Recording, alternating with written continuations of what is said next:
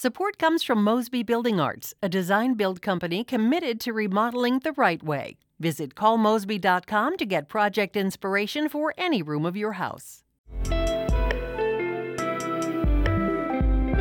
It's Friday, October 22nd. This is The Gateway. I'm Wayne Pratt. Area marching bands are back in action after a long hiatus because of the pandemic. And it feels really great after everything that we've been through as a band. In just a few minutes, we'll follow a local marching band perfecting its field show.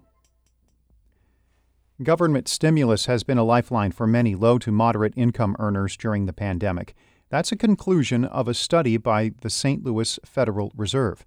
But as St. Louis Public Radio's Corinne Ruff reports, there are also significant challenges for some trying to access the funds. Violeta Kukowski helped conduct a nationwide survey in August of organizations that support low to moderate income communities. She's an analyst at the St. Louis Federal Reserve's Institute for Economic Equity. She says she was curious about the role of federal funds like the child tax credit, stimulus checks, and money for small businesses. And we were stunned about the high level of response with respect to how critical these resources have been. More than 60% of respondents said those funds have been very critical, but 80% said capacity and eligibility limitations within programs made it challenging for people to get the help they needed. The report found that most low to moderate income people are still worse off financially than before the pandemic. I'm Corinne Ruff, St. Louis Public Radio. A University of Missouri-St. Louis cybersecurity expert who helped a newspaper expose a data breach on a state computer system is demanding an apology from Governor Mike Parson. Associate Professor Shaji Khan is director of UMSL's Cybersecurity Institute. The Post-Dispatch used his expertise in a story about how educators' social security numbers were accessible on the Department of Elementary and Secondary Education website. Parson has criticized the reporter and accused sources in the story of being hackers. He is threatening criminal prosecution. The Missouri Independent reports a letter from Khan's attorney to the governor's office and other agencies asks for a public apology. It also calls on Parson to hold a news conference to apologize and keep that video on social media pages. The governor's office has not responded. Some North St. Louis residents are against a plan to call a new medical center Homer G. Phillips Hospital. The 3-bed facility is set to open in the spring. Some area residents say it is not fit to bear the name of the black attorney who worked to establish the original hospital. That 728-bed facility served the city's black community for more than 4 decades. It closed in 1979. Julia Allen was born at the hospital in 1949 and worked there as a radiology clerk in the 70s. She says the new building should not be named after Phillips. It only has 3 beds, and it looks like a shoebox. That's no way to honor anybody. Developer Paul McKee is building the hospital. Its board plans to expand the building after a year. Democrats in Illinois are pushing a proposed congressional map that aims to maximize the number of seats their party sends to Washington in 2022.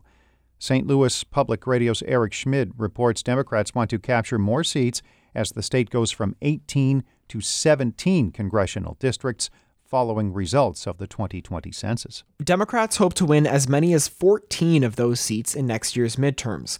Jim Nolan is a former Republican Illinois state legislator and political science professor at the University of Illinois. He says pressure from national Democrats to produce a 14-seat outcome comes at the expense of residents. The boundary outlines are atrociously offensive to citizens who like to think of themselves as parts of communities of interest. Nolan says the new 13th District is an example, worming its way from the Metro East to Springfield, Decatur, and eventually Champaign. He says the maps may look absurd, but they'll probably pass legal muster because the Supreme Court ruled in 2019 that partisan gerrymandering was not something for courts to decide. I'm Eric Schmid, St. Louis Public Radio.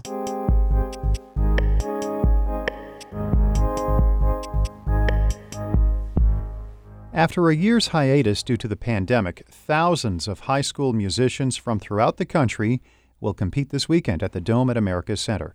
St. Louis Public Radio's Brian Munoz follows one local marching band to this weekend's Bands of America Super Regional Championship. While the thundering roars of fans and music in football stadiums fell silent last year due to the pandemic, the O'Fallon Township High School Marching Band is bringing music back to the gridiron.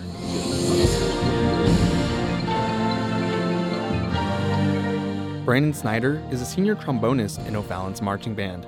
He says being able to compete once again has been a highlight of his senior year. We're pretty much back to the norm of what we were 2 years ago now, and it feels really great after everything that we've been through as a band, working, musically and physically through all of it. It's really just great to be back full-time with everybody. When someone mentions a marching band, you may picture a parade or the 2002 film Drumline. But O'Fallon's band director, Dr. Melissa Gustafson Hines, explains, this version of marching band includes elements such as music, theater, and dance. So if you want to see a fine arts production that's very outside, has a lot of athletic ability, creativity, emotion, all these things, that's where the marching band activity has come from. O'Fallon Township's field show this year is entitled Rewriting Reality and features original music by Cirque du Soleil percussionist Aaron Gidry, Elton John, and the 80s band A-ha. That's Brandon Snyder on the trombone. He says there's some things you can't replicate anywhere else other than a live performance. You hit the final note, the last sustained note is just beautiful, it's glorious, and it just kind of rings out, and then there's, just that silence for a couple seconds, and then everybody erupts and they start cheering. It's like, it's absolutely exhilarating, and I've really never experienced anything else quite like that, last hit of a show. The students will now take their enthusiasm to their performance this evening at the Dome. The O'Fallon Township High School Marching Band is a 2018 Grand Nationals finalist, and they will also represent the state of Illinois when they perform at the 2022 Tournament of Roses Parade in Pasadena, California. Reporting from O'Fallon, Illinois, I'm Brian Munoz, St. Louis Public Radio.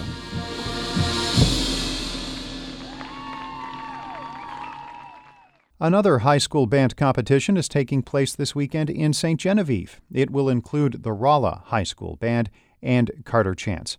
St. Louis Public Radio's Jonathan All has a follow-up with the horn player who had to overcome a physical obstacle to try and make it onto the marching field. Carter Chance has cerebral palsy and limited use of his right arm and hand.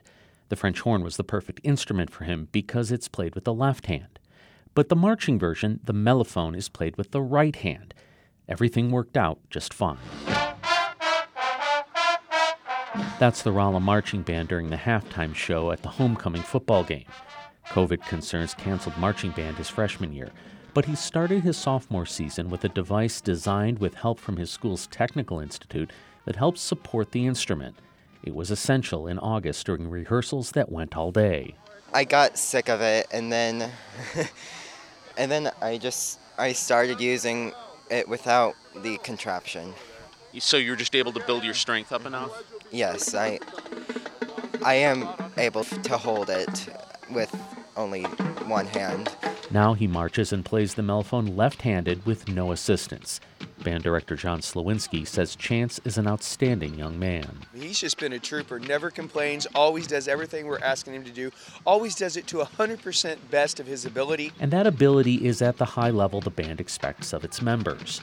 Chance's section leader, senior Anne-Marie Beavis, says he fits in perfectly. Our section has kind of a weird dynamic that I feel is different than the band, but we're all, like, 9 of us are pretty much family, and Carter's part of that. Chance wanted to find a way to march because he got excited every time he heard the marching band when he was younger.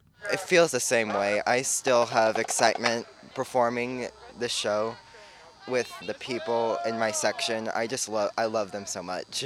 Chance and the rest of the Rolla High School Marching Band will be competing tomorrow at a festival in St. Genevieve. In Rolla, I'm Jonathan All, St. Louis Public Radio.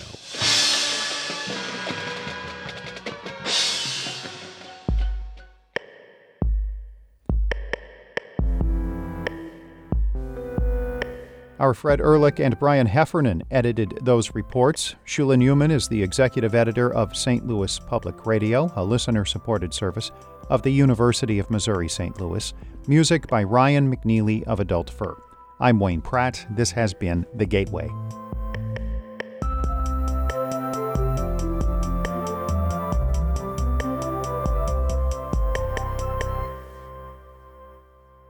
Support comes from Mosby Building Arts, a design-build company committed to remodeling the right way. Visit callmosby.com to get project inspiration for any room of your house.